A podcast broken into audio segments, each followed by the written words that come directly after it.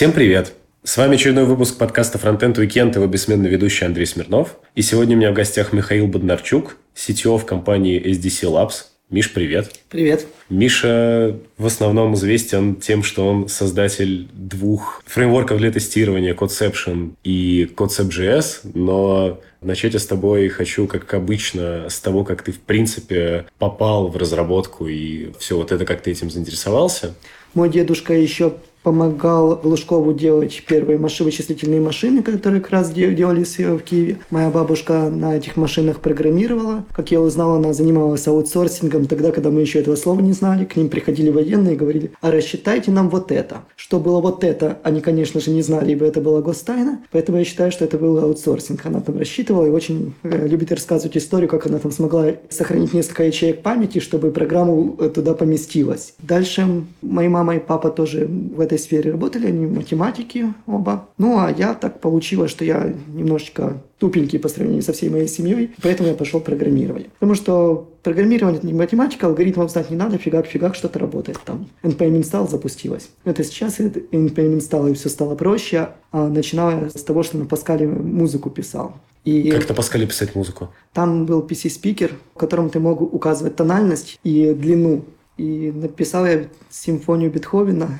он там ее играл, и я понял, да, программирование это классно. И для меня это классно не когда я решаю там сложные задачи, челленджи, а когда я быстро вижу результат своей работы. И поэтому я в эту сферу пошел, хотя алгоритмы, честно, не любил. Моя личная оперативка в них с ними не справлялась. То есть я очень рад, что я мог в этой сфере найти какой-то свой путь. Я уже не тот классический программист старой закалки. Как раз очень интересно, с учетом того, что ты называешь себя не программистом старой закалки, на какую работу и как ты устроился впервые программистом?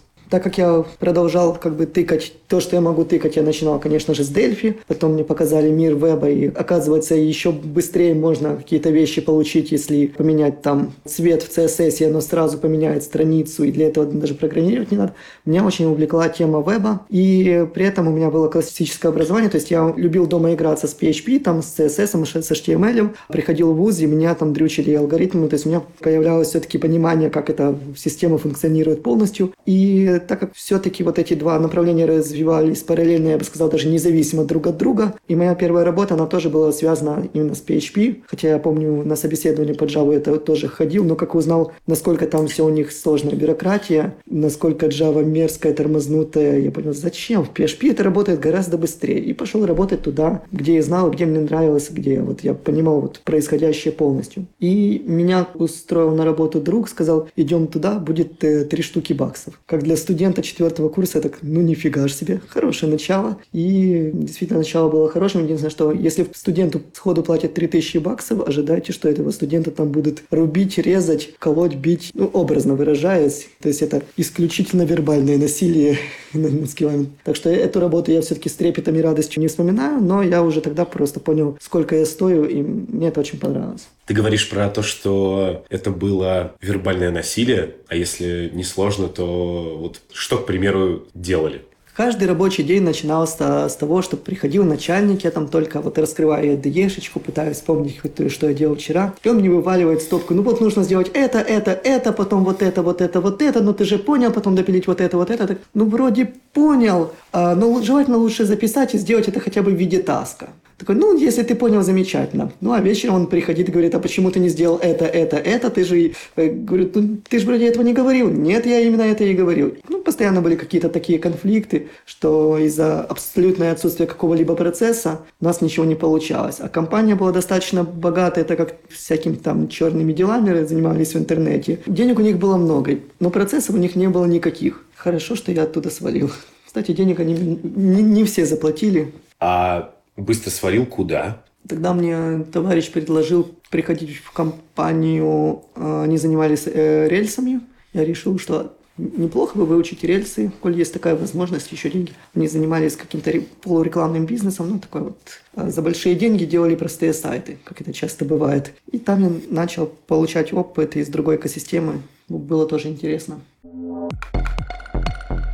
А почему в итоге ты остановился на PHP? PHP мне нравится то, что я полностью контролирую свой процесс, и я понимаю, что система достаточно простая и как она работает. Не то чтобы я на нем остановился, остановился, допустим, свой личный проект я сейчас пишу на Rails, но PHP как-то так немножко завязывает к экосистеме, я, я ее хорошо знал, и э, так как мои работы были связаны с PHP, я начал разрабатывать проект э, под PHP. Там был один момент, переломный год, когда некоторые фреймворки закончились, а другие не начались. То есть был вот просто огромный вакуум хороших решений, которые я мог применять для себя. То есть раньше был Rails-подобный фреймворк Symfony, а в какой-то момент они сказали, а давайте сделаем Symfony 2, но уже не Rails подобный, а Java подобный. Свои отношения к Java я уже рассказывал, Поэтому, когда мне сказали, что вместо того, чтобы писать это быстро и компактно, ты будешь это писать там, на десятки классов и в три раза дольше, я понял, что с ними я уже не сойдусь. И вот не было в тот момент чего-то хорошего, и поэтому я не особо мог что-то развивать в PHP. Но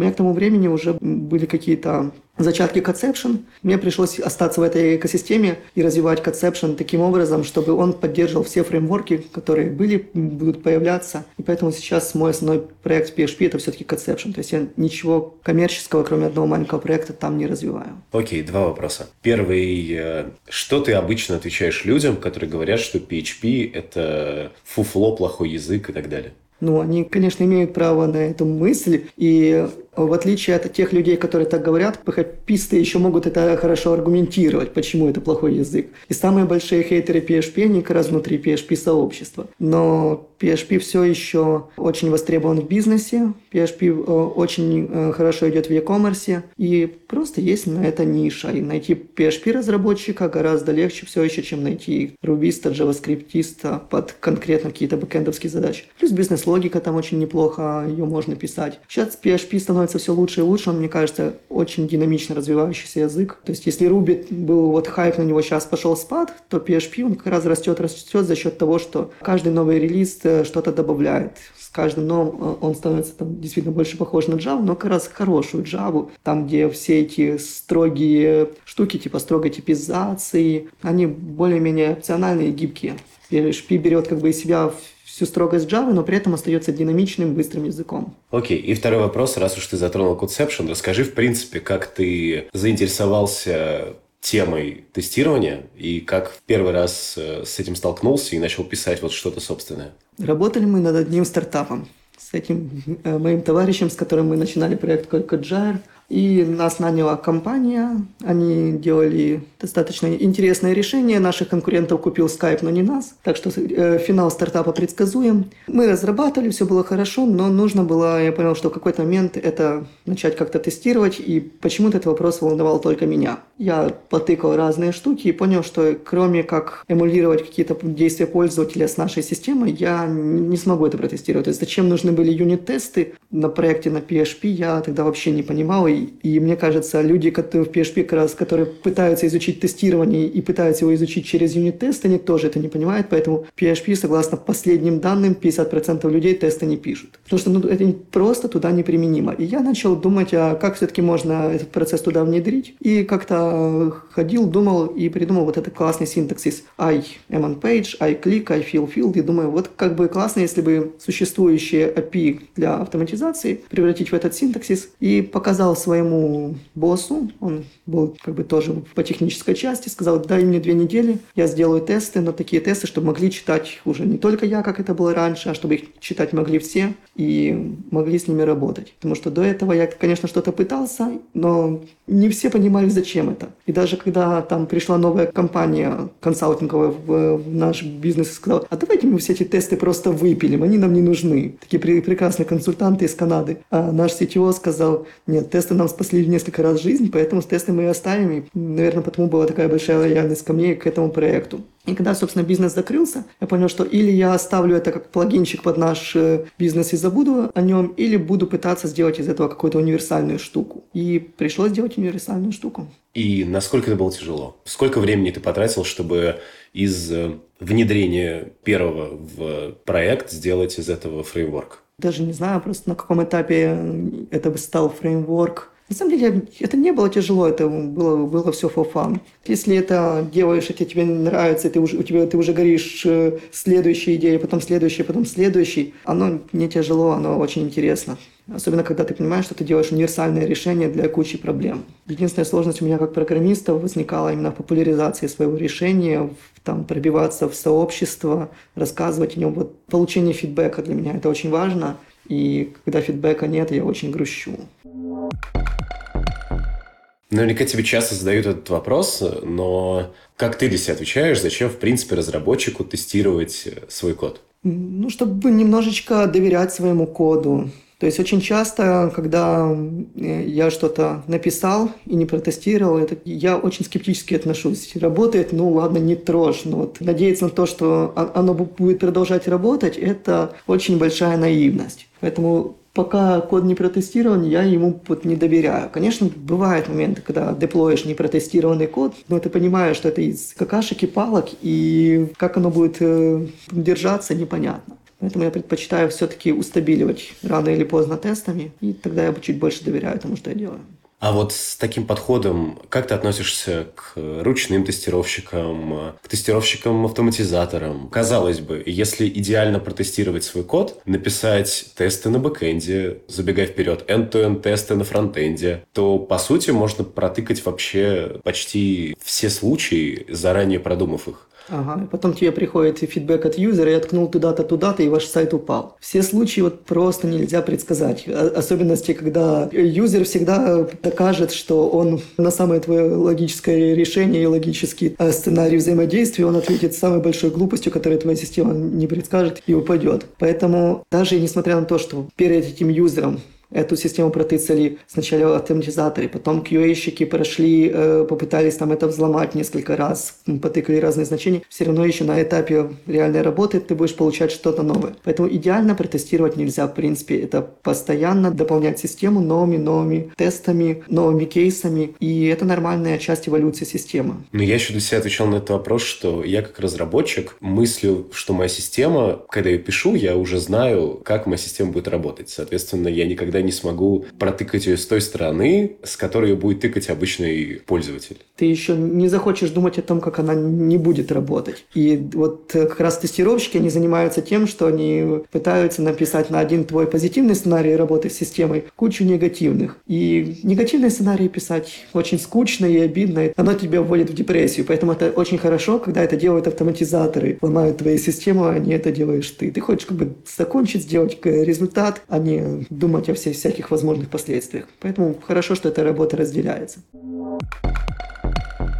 Я нашел где-то цитату о тебе, что ты именно хочешь популяризировать тестирование среди разработчиков. Правильно ли я понимаю, что на конференциях ты стал выступать в том числе поэтому? Первая мотивация, конечно, это популяризировать свои фреймворки, а фреймворки, они как бы нацелены на то, что тестировать это просто, люди, начните, это несложно. Конечно, если ты один разработчик и делаешь стартапе на вчера, возможно, тестирование для тебя пока еще рано, но в любом случае, когда-нибудь оно тебе пригодится. Допустим, если это стартап, и вы там на коленке что-то педалите, то хотя бы уже, когда у вас появляется REST API, его точно нужно тестировать, потому что REST API это не то, что ты сможешь проверять вручную но REST API ты всегда будешь доверять. И на REST API держится весь твой интерфейс э, твоего page. Поэтому минимально, но уже проверяет многое. И дальше, дальше накапливать и развивать это. А вот ты говоришь, что тестирование должно быть весело. Насколько, как ты считаешь, с помощью своих фреймворков ты увеличил уровень веселости тестирования?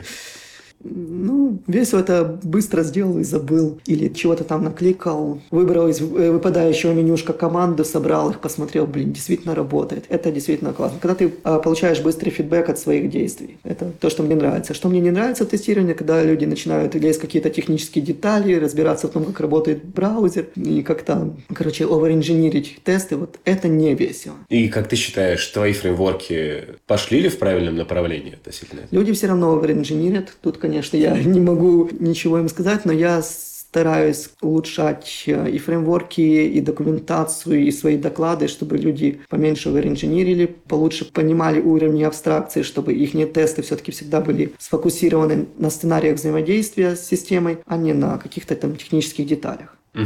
А вот ты, соответственно, написал Codeception, затем прошло какое-то время, ты написал Concept.js. Зачем? Вопрос номер один. Очень хороший вопрос, наверное, потому что я давным-давно хотел перепрыгнуть с PHP на что-то более модное и молодежное. Но не было какого-то вот мотивации, понимания, а что я принесу в эту экосистему. И я начал изучать рынок, и в какой-то момент кто-то сказал слово про трактор. Я посмотрел и понял, что в JS на то время было там несколько фреймворков, WebDriver.io и протрактор. И они занимались одним и тем же, запуском Selenium. Но они были настолько разными, и я понял, что, в принципе, моя архитектура, которая была уже под Conception, может быть использована для того, чтобы написать один тест, который будет э, запущен на этих двух популярнейших э, фреймворках и работать с ними. И в итоге мне удалось упростить API и первого, и второго. И чем дальше, тем начало больше появляться интересных проектов, уже даже не селениумовских, которые можно было интегрировать под это же API. И мне показалось, что в отличие от генерить каждые там несколько год новый фреймворк на JS, можно просто написать один с универсальным API, который просто будет расширяться постоянно за счет того, что он предлагает один интерфейс для всего. То есть э, ты свою штуку считаешь лучше, чем протрактор и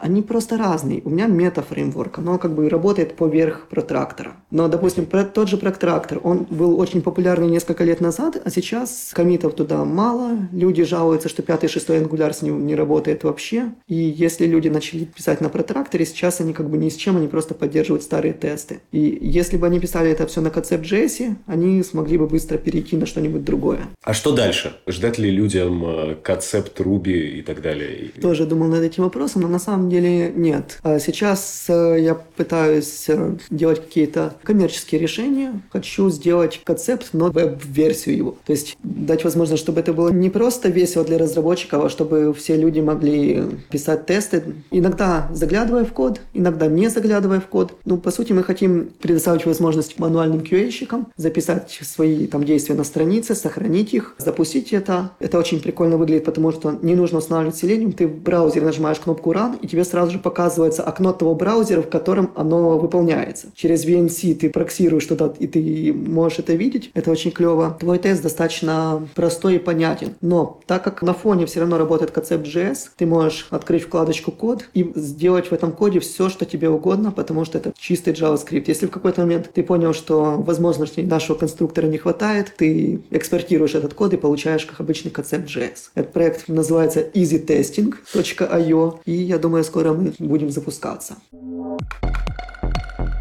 А вот вся эта движуха с тестированием, это же не твоя основная работа. Я не, все еще не могу понять, что такое моя основная работа. За что я получаю деньги, я получаю их скорее случайно, чем по каким-то долгосрочным контрактам. Расскажи про это. Что еще случайно получать деньги? Очень ну, интересно. Есть э, на сайте Conception и Concept.js там commercial services. Если кому-нибудь на каком-то там конце мира захочется к нам обратиться и э, за помощью написать тесты, улучшить существующие или там провести тренинг, деньги, они туда кликают, и я берусь за дело. Но рассчитывать на то, что они туда кликнут, я не могу. Поэтому бывают там контракты в стиле «А приедь-ка к нам в Берлин, поживи две недельки, расскажи, как нам делать э, правильно», потом полгода не, не бывает ничего. Потом самый мой любимый кейс, когда «Приезжай к нам в Сент-Луис, Federal Bank Reserve, проведи тренинг на 5 дней». Я так, Сент-Луис, Штаты, Федеральный банк, тренинг 5 дней, вы меня с кем-то перепутали. Я тренинг 5 дней, ну, мой английский. То есть вы оттуда обратились к чуваку из Украины, чтобы он к вам приехал. Да, именно так. У меня же даже визы нет, кто меня туда пустит? Ну, в общем, я два месяца ходил с трусившимися коленками, потому что, опять-таки, до этого я полгода не зарабатывал, я много денег на все это тратить не мог. Ну, очень волновался, конечно, когда визу получал. Если что, это отдельная история очень интересная. Но в итоге я таки попал в этот Сент-Луис. И хотя, конечно, первая мысль, что можно пять дней говорить про тестирование, ничего, это было очень неплохо. Ребята там были хорошие. И действительно, рассказал все за целых пять дней. И мне кажется, качество их работы там все-таки возросло. И понимание того, что они делают и зачем. А что с визой было? С визой, скажем так, э, у нас э, в Киеве посольство организовано таким образом, что ты стоишь с виза application, стоишь, ждешь свою очередь, и потом проходишь собеседование с офицером. Я думал, вот зайду я в кабинку, что-то там, меня там пораспрашивают. Нифига, американцы превращают все в реалити-шоу. И ты сидишь в очереди, и там реалити-шоу, э, там какая-то девочка приходит, ее что-то спрашивают, она отвечает. И вот видно, что отвечает она не в попад какую-то фигню, и думаешь, сейчас ей не дадут визу. И действительно, и там приходит дядь, дядька и говорит, я еду к брату в Штаты. Говорят, у вас ведь там не только брат. Да, у меня там пять братьев, я их давно не видел. А за чей счет вы едете? За их счет и еду. Эх,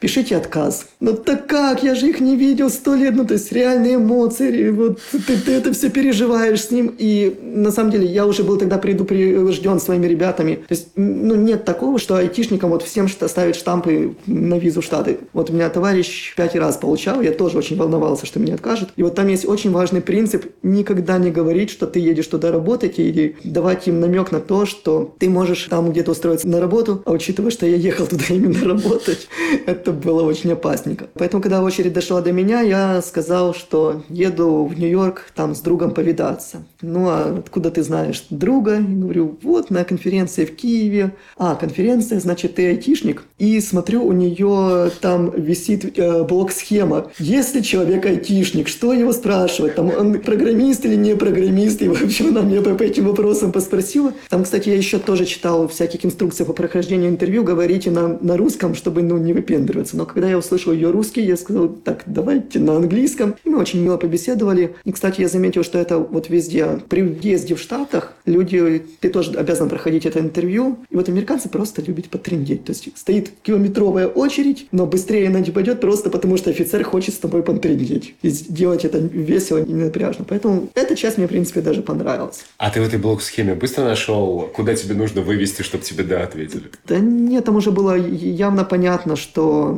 я айтишник, что у меня есть друзья в Штатах, что все хорошо. То есть единственная проблема, что опять-таки денег у меня было мало, но так как я айтишник, то есть они даже не смотрели мои финансы. У меня обычно с визами как раз большая фигня в плане с финансами, потому что они или где-то не белые, или где-то их просто нет. А тут она даже не спрашивала, а, все с тобой понятно, едь. И в итоге, я так понимаю, в Сент-Луисе все прошло очень хорошо. Да. Соответственно, правильно я понимаю, если вот это как немножко самурайс, ты на данный момент некий такой консультант, ну вот, если мы говорим со стороны концепта и всего вот, что mm-hmm. с этим связано. То есть к тебе обращаются за консультацией по тестированию да. со всего мира. Ты либо им удаленно как-то помогаешь, mm-hmm. либо приезжаешь и на месте устраиваешь мастер-классы. Да, да, да, именно так. Вот если мы говорим про SDC Labs, то там чем ты занимаешься? Именно это в контексте SDC Labs я этим занимаюсь. То есть у меня есть менеджер, который организовывает все эти встречи. То есть без его пинков я бы, конечно, в этот Сент-Луис, наверное, не попал бы. Э, то есть он берет какие-то такие проекты, которые я бы сам, наверное, не провел бы переговоры, не смог бы там ни на что договориться. Он организовывает всю бизнес-часть. Ну, а я уже потом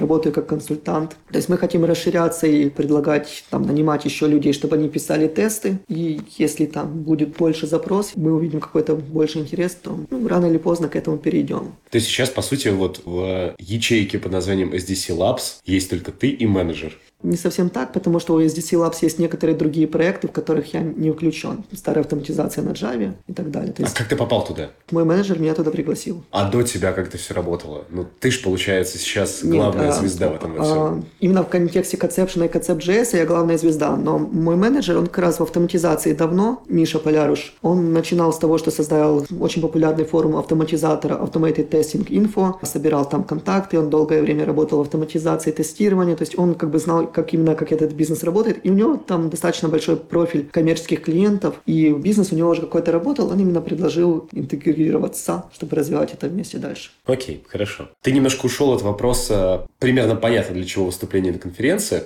для того, чтобы продвигать это все дальше, mm-hmm. как продукт, но что ты для себя выносишь из этих выступлений? Как они помогают действительно? То есть, если вот я написал собственный продукт, и решил его продвигать на конференции. Действительно ли это работает? Куда лучше ехать?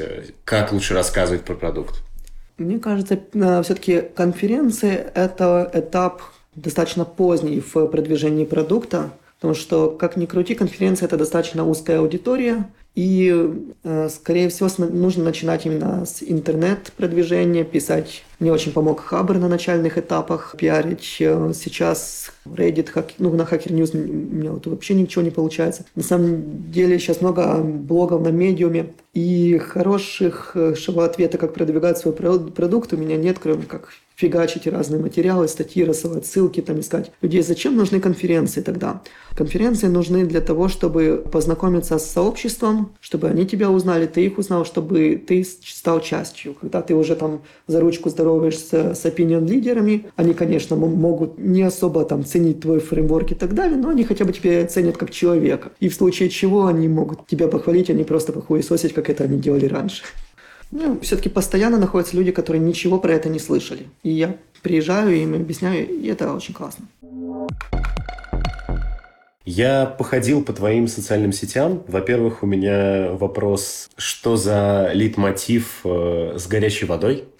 У нас в Киеве э, с мая месяца отключили горячую воду. И если раньше это там, ну, на полмесяца, ну, на месяц, это просто ужаснейший позор. Не, хочется, не хочется, конечно, это рассказывать всем. Но реально э, суть того, что две государственные компании не могут договориться о уплате долгов друг другу, и в итоге весь город в заложниках. То есть во всем городе с мая да. нет горячей воды? Во всем, сколько там, 3-5 миллионов, наверное, ну, условно говоря, 4 миллиона город. Кому-то, может, там повезло больше, у них оно есть, но большая часть города сидит без, без горячей воды. Выпуск этот выйдет, я не знаю когда, но сейчас э, сентябрь, и все еще ее нет. У нас постоянно появляется новость. Кличко говорит, что скоро горячая вода появится, и мы ему, конечно же, очень верим. Но на самом деле нет. И да, 1 сентября, сколько с мая месяца прошло много, я себе поставил бойлер. До этого просто... Почему это пошло нашел лейтмотив, что я очень много ездил по всяким конференциям и приезжаю во Францию. Там все красиво, красивое вино, вкусный сыр. Но больше всего меня порадовало наличие горячей воды в душе.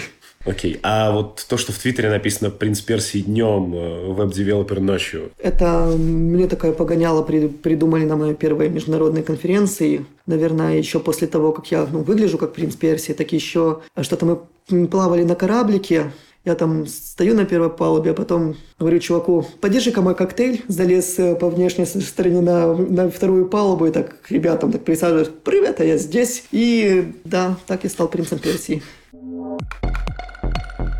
У меня есть несколько стандартных вопросов. Во-первых, как появился никнейм Доверт, если я правильно его читаю? Угу. Играли много героев третьих. Нужно было придумать никнейм. Там был такой персонаж, как Кивберт. Мне понравилось это качание. Нужно было чего-то своего туда добавить. Как-то вот эти три буквы начальные тоже собрались. Я их слепил вместе. Компактненько, удобненько. Думал ли ты, кем бы ты хотел стать, если бы не стал разработчиком?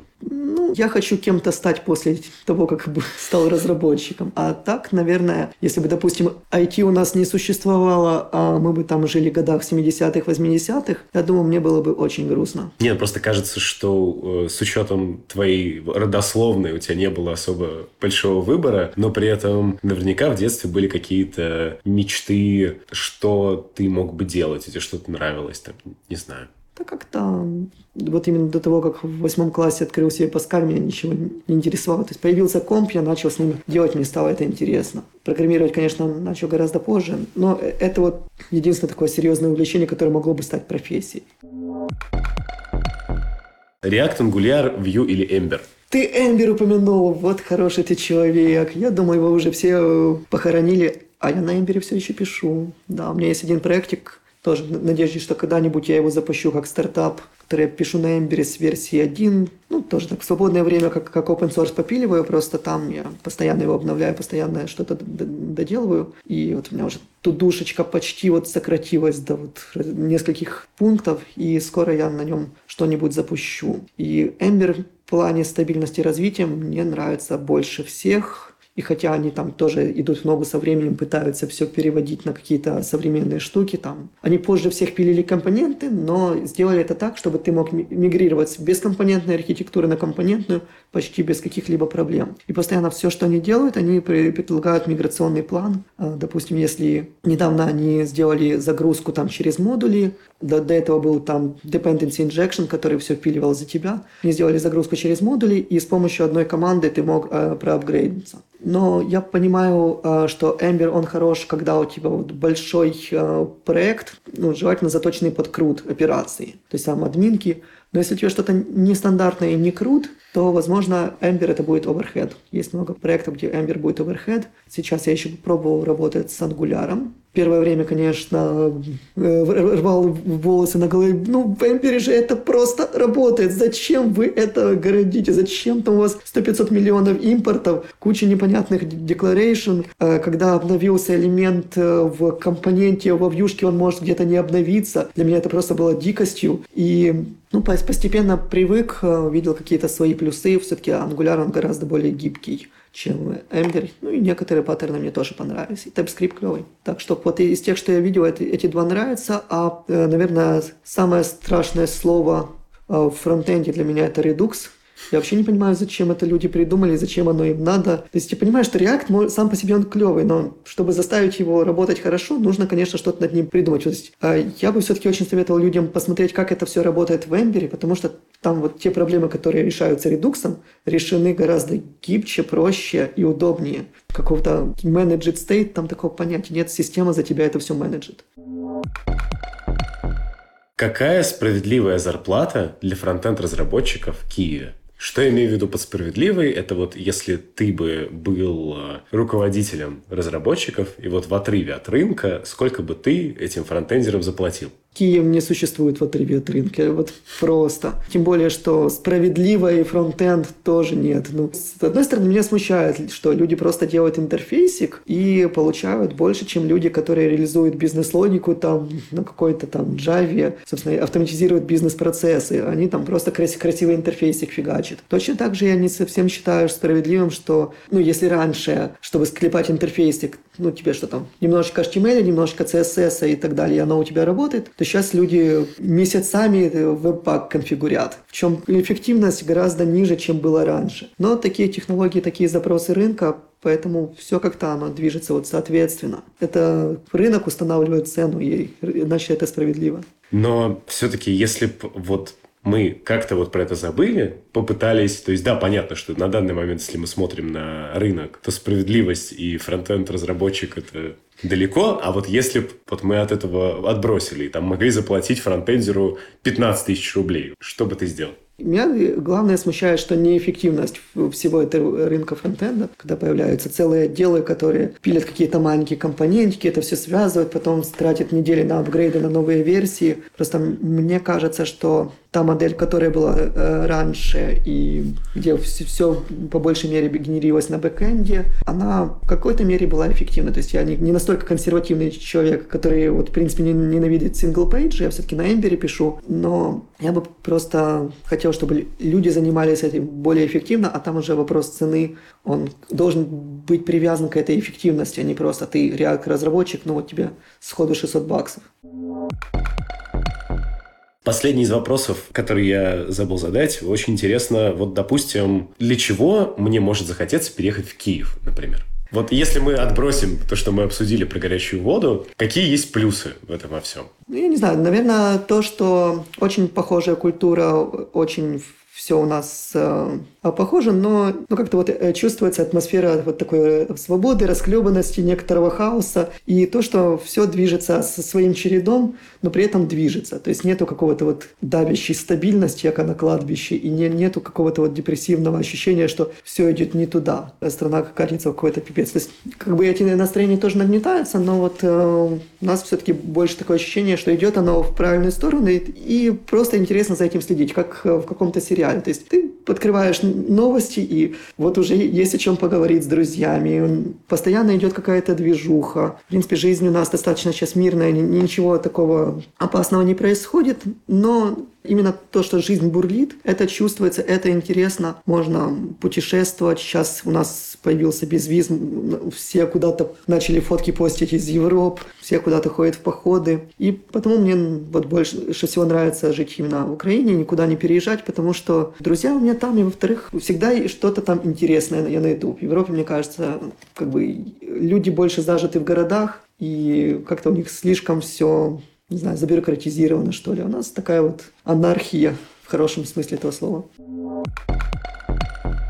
У меня есть э, любимая рубрика шуточная, которая называется «Готовим вместе с фронтенд-разработчиком». Вопрос тебе какой? Во-первых, умеешь ли ты готовить? Умею, но зачастую этого не делаю. Тогда вопрос мой. Какое самое сложное или какое самое любимое блюдо ты когда-либо готовил? И какую-нибудь забавную историю, связанную с этим, расскажи, пожалуйста. Ну, я очень любил готовить э, мисо-суп и туда зафигачить вот просто все, что было в холодильнике, всяких там мороженых креветок, всякую мисо-пасту. И суп получался очень вкусным, но я туда докидывал кучу перца, потому что, ну, он же должен быть острым и все такое. Там сама то ли мисопаста, то ли что-то еще такое. Не, мисопаста не острая, а что-то там другое острое. Короче, получался он таким, что вот я его хвалил, говорю, такой же классный суп. И там вся моя семья говорила, нет, вот кушай его сам. И это был так рад гостям, особенно, знаешь, там, Новый год, люди приходят праздновать, я там каждого с этой, с кастрюлькой супа встречаю, ну попробуй, попробуй, хоть ты оцени. И как я был рад, когда вот одному один чувак сказал, да, вот это был хороший суп.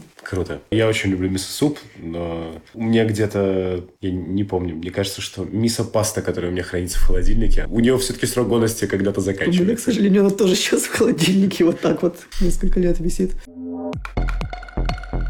Напоследок э, мой гость дает какой-то совет моей аудитории. Это может быть что-то более техническое, что-то более абстрактное. На твой выбор. Что ты можешь посоветовать? Наверное, самое нестандартное – это следить за происходящим в мире и за происходящим в своей сфере деятельности. А, то есть, если у вас нету до сих пор Твиттера, Твиттер для разработчиков важнее LinkedIn. LinkedIn нужен для того, чтобы тебя могли захайрить, а Твиттер нужен, чтобы ты получал новости и информацию. Все-таки у каждого большого проекта на GitHub у него есть свой Твиттер, и Твиттер это пока самый эффективный способ получать апдейты. Доказано даже Дональдом Трампом. Написал он там с утра твит, и уже весь мир на рогах ходит. Но в среди разработчиков это тоже профессиональный инструмент, и потому очень важно, во-первых, зарегистрироваться, во-вторых, активно читать, подписываться на разные э, события. И зачем это нужно, что в момент, когда э, вам нужно будет выбрать новый инструмент или поинтересоваться какими там практиками, то у, у вас уже будет вся необходимая информация. То есть вы будете получать самые лучшие блокпосты, самые интересные. То есть вы будете итеративно развиваться, и при этом, как же так, вот я как бы стал умнее за целый год, и я для этого ничего вроде не сделал. Я был просто подписан на правильных людей, которые писали интересные мысли, давали правильные ссылки, и у них были хорошие проекты. Окей, хорошо. Спасибо большое, Миш, что уделил время. От себя, как обычно, хочется добавить, э, чтобы вы не забывали поставить лайк этому выпуску и поделиться им со своими друзьями. И тогда, если у ваших друзей не было твиттера вчера, то завтра у них он, возможно, появится. Только Также... не, не подписывайтесь на всех подряд, и не подписывайтесь на Дональда Трампа, не подписывайтесь на каких-то политиков,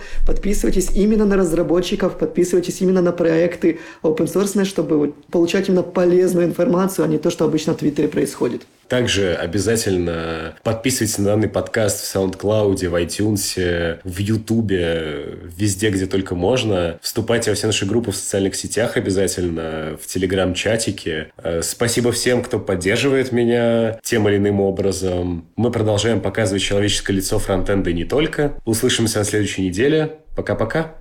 Пока.